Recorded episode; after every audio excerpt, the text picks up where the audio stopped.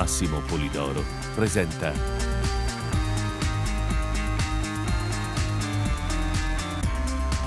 L'esploratore dell'insolito.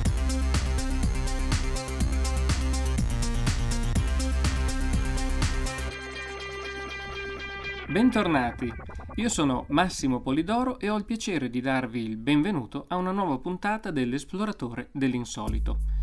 Puntata più snella rispetto alla precedente, quasi tascabile potremmo dire. Sarà dedicata a un unico argomento, vale a dire il fascino che esercita su di noi tutto ciò che è segreto.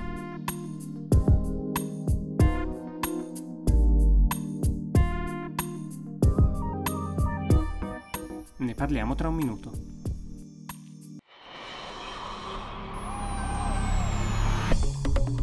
Se il mondo è pieno di complotti, nessuno può ritenersi immune. C'è solo una possibilità di salvarsi. Conoscere i meccanismi e smontarli uno per uno.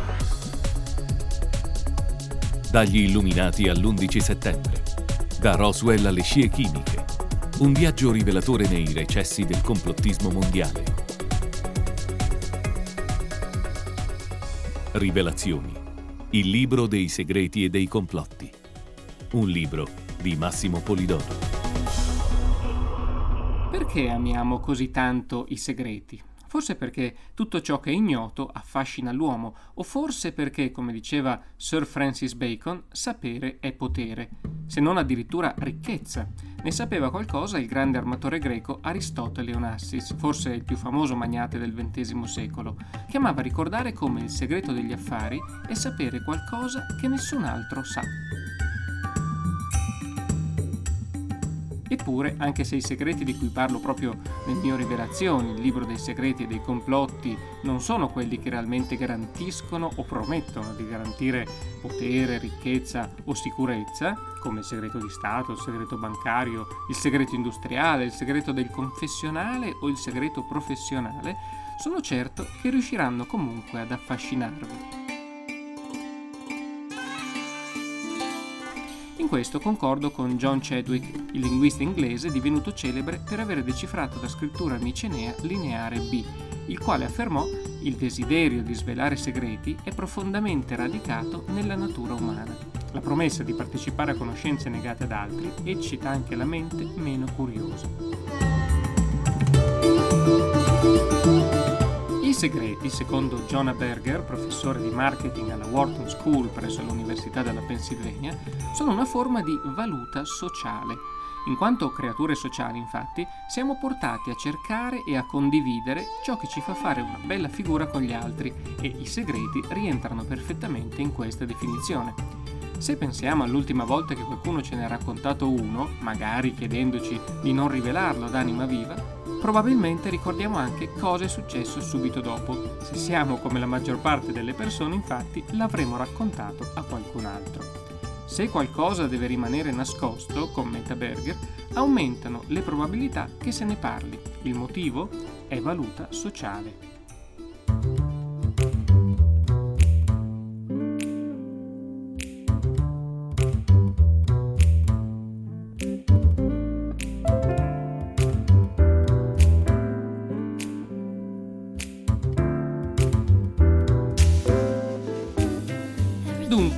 Potere che potrà raggiungere chi leggerà il mio libro Rivelazioni, per esempio, sarà proprio quello di partecipare a conoscenze sorprendenti e poco note, con cui stupire, incantare o incuriosire gli amici, e la sua ricchezza sarà data dalla capacità di stimolare una riflessione o semplicemente dall'apparire una persona informata e divertente. Troppo poco? Forse no. Viviamo in un'epoca in cui non sembra esserci più spazio per i segreti, dove le nostre telefonate possono essere ascoltate in ogni istante, i nostri movimenti monitorati passo dopo passo grazie al GPS del telefonino, i nostri gusti e le nostre preferenze rivelati dalla navigazione e dai siti che visitiamo su internet. E viviamo in un tempo in cui siamo letteralmente bombardati da informazioni e notizie di ogni tipo, trasmesse da ogni sorta di media a ogni ora del giorno e della notte. Ecco perché, nonostante sembri che tutto sia ormai a portata di mano e non resti più nulla da scoprire, i segreti non solo resistono, ma sanno ancora essere seducenti. has to shade his eyes, he's glad.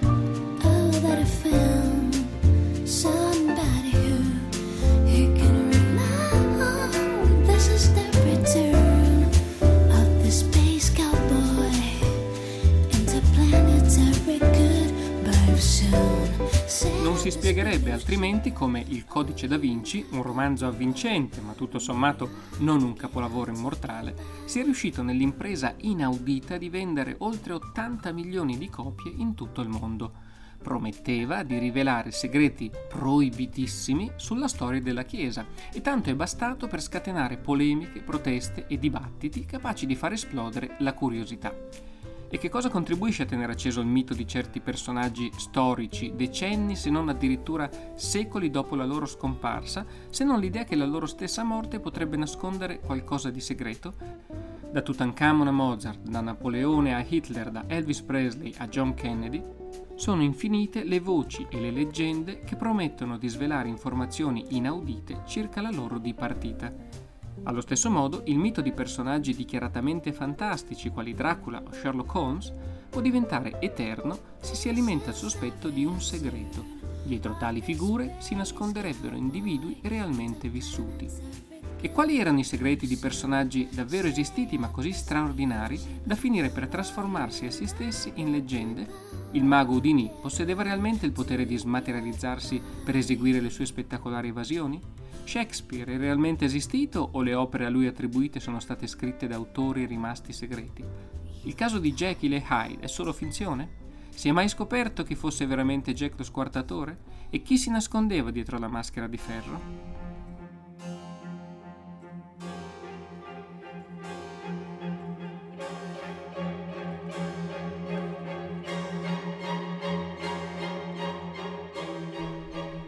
Un uomo come Leonardo da Vinci, che si interessava di tutto e sembrava quasi nascondere le sue scoperte nei disegni e nelle annotazioni leggibili solo allo specchio, invece, non ha bisogno di altro per suscitare una grande curiosità, al punto che da sempre ci si interroga su quali fossero i segreti di una mente tanto eccezionale e inevitabilmente tanta curiosità non poteva che generare miriadi di storie, alcune vere e molte false, sull'uomo che rappresenta l'incarnazione stessa del genio.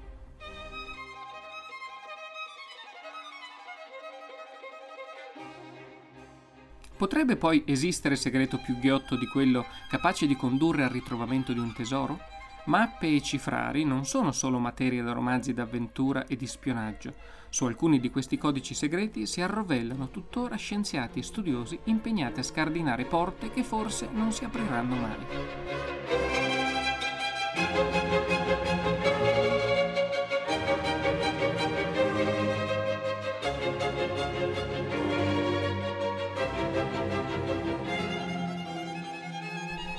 Esiste anche chi si nutre di segreti per professione. Non mi riferisco qui alla spia, ma al prestigiatore, cioè l'artista che vive creando illusioni. Il trucco è segreto per definizione, eppure conoscere qualcuno dei meccanismi con cui ci lasciamo ingannare non solo non toglie fascino al lavoro del mago, ma ci aiuta a comprendere meglio i limiti delle nostre percezioni e di conseguenza ci permette di capire perché conoscere un segreto possa renderci meno vulnerabili. Molti segreti sono mere congetture, non tutto ciò che viene rivelato da sedicenti gole profonde corrisponde a verità. Dai teorici della cospirazione, che più o meno in buona fede vedono intrecci e complotti ovunque, ai bugiardi patologici, che simulano esperienze mai vissute o inventano malattie immaginarie, sono tantissimi gli individui che costruiscono giganteschi castelli in aria. E non è sempre facile capire se quando gridano al lupo la belva esista realmente o non si tratti, come spesso succede, di un falso allarme, per non parlare di chi inventa apposta falsi segreti e misteri per approfittare della credulità altrui.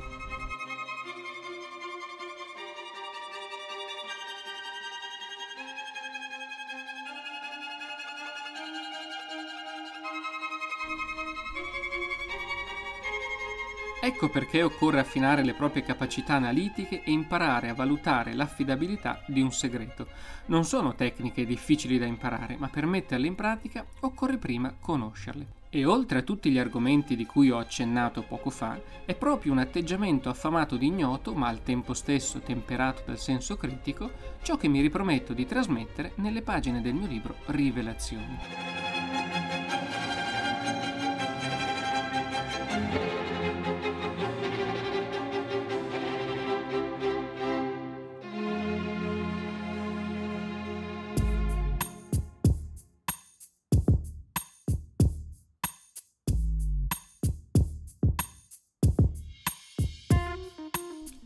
Forse è proprio questo il segreto più importante che, terminata la lettura, spero vi porterete a casa, cioè il fatto che non è tanto la destinazione, cioè la soluzione del mistero, quello che conta, quanto piuttosto il viaggio che si compie per raggiungerla. Per questo vi auguro un buon viaggio.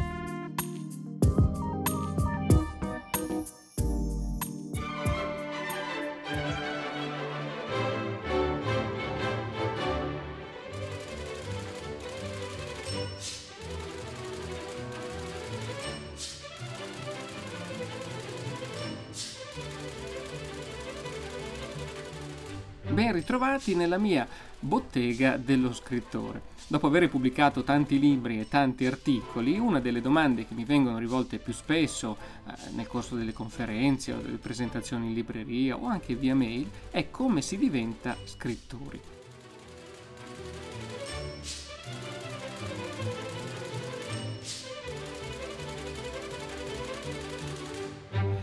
Non è facile dare una risposta in poche parole, sarebbero necessari approfondimenti su vari aspetti del mestiere di scrittore, cosa che naturalmente faremo anche nelle prossime puntate.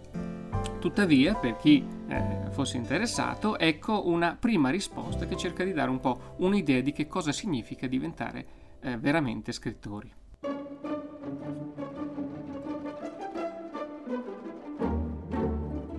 Per scrivere basta un computer, una macchina da scrivere o anche solo una penna e una risma di fogli bianchi, per pubblicare ciò che si è scritto serve molto di più. Innanzitutto tanta fortuna e poi molta tenacia per continuare a insistere anche dopo numerosi rifiuti da parte degli editori. Occorre infatti inviare il proprio lavoro a un editore che va scelto non a casaccio, ma sulla base del suo catalogo. Bisogna studiare i libri che pubblica e proporre la propria opera a chi pensiamo potrebbe essere interessato. È inutile proporre un saggio di botanica a un editore che pubblica solo romanzi d'amore, per esempio. Meglio poi rivolgersi a un editore alla volta ed evitare invii multipli e contemporanei, onde evitare situazioni imbarazzanti.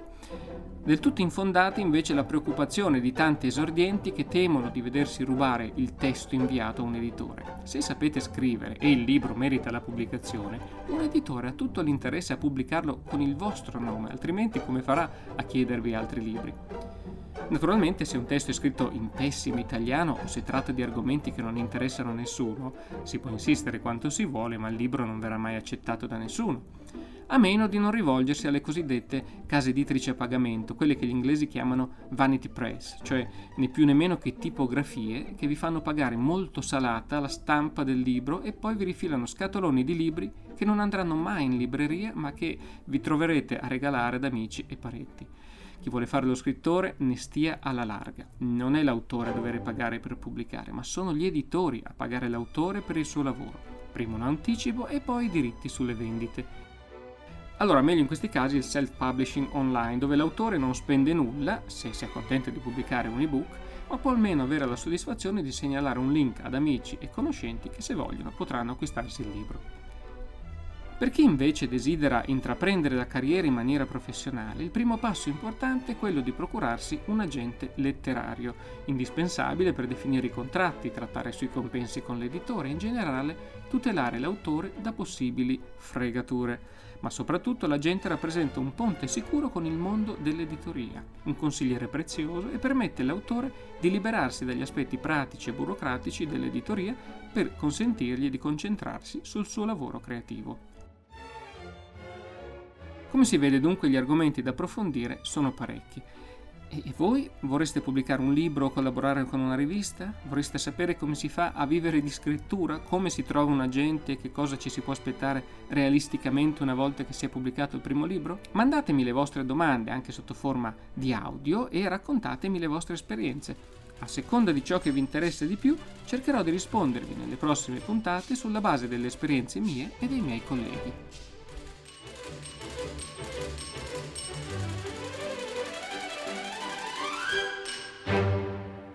Buonasera, signor Massimo Polidoro.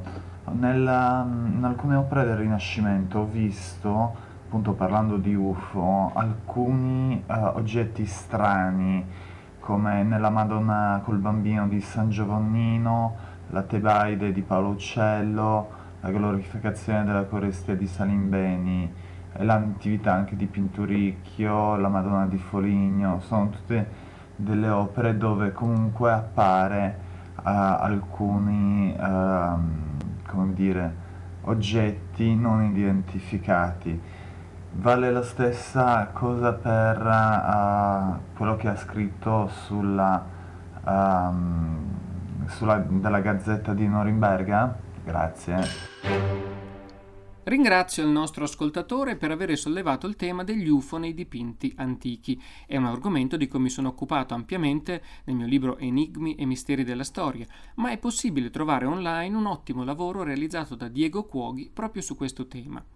In breve, dipinti come quelli segnalati dall'ascoltatore sembrano mostrare UFO o strani oggetti volanti solamente a chi non sa o non desidera informarsi circa il possibile significato simbolico di tali elementi nell'arte del tempo. Quelli che oggi alcuni scambiano per dischi volanti possono essere tutt'altro. Nel caso della Madonna col bambino e San Giovannino del Mainardi, che si trova a Palazzo Vecchio a Firenze, per esempio, lo strano oggetto altro non è che una nube luminosa. A quel tempo, nelle adorazioni, compariva spesso in cielo un angelo o appunto una nube luminosa. Quello che si vede nella Tebaide di Paolo Uccello e che alcuni scambiano per un disco volante che lascia una scia rossa è in verità un cappello da cardinale poggiato in terra. Il personaggio dipinto infatti è San Gerolamo in preghiera davanti alla croce e l'iconografia dell'epoca prevedeva per l'appunto che il santo venisse disegnato col cappello da cardinale in terra.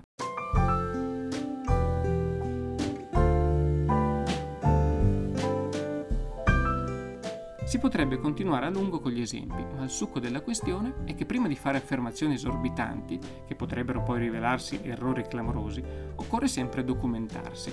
E ignorare la storia dell'arte non è un buon punto di partenza per chi sostiene di saper interpretare elementi che sembrano misteriosi nei dipinti dell'antichità.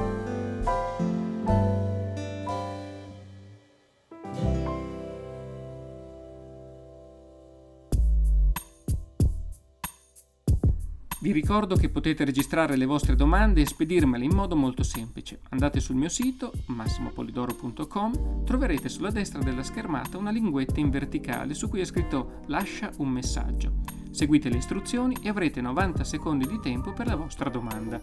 Magari potete scrivervela prima e ricordate sempre di dire il vostro nome e da dove chiamate. Io riceverò il vostro messaggio e vi risponderò in una prossima puntata del podcast.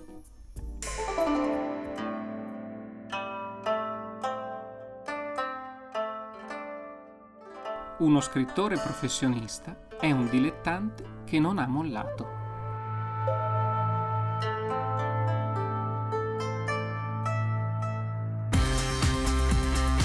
E con questo pensiero di Richard Bach vi ringrazio per l'ascolto e vi do appuntamento alla prossima puntata dell'Esploratore dell'Insolito.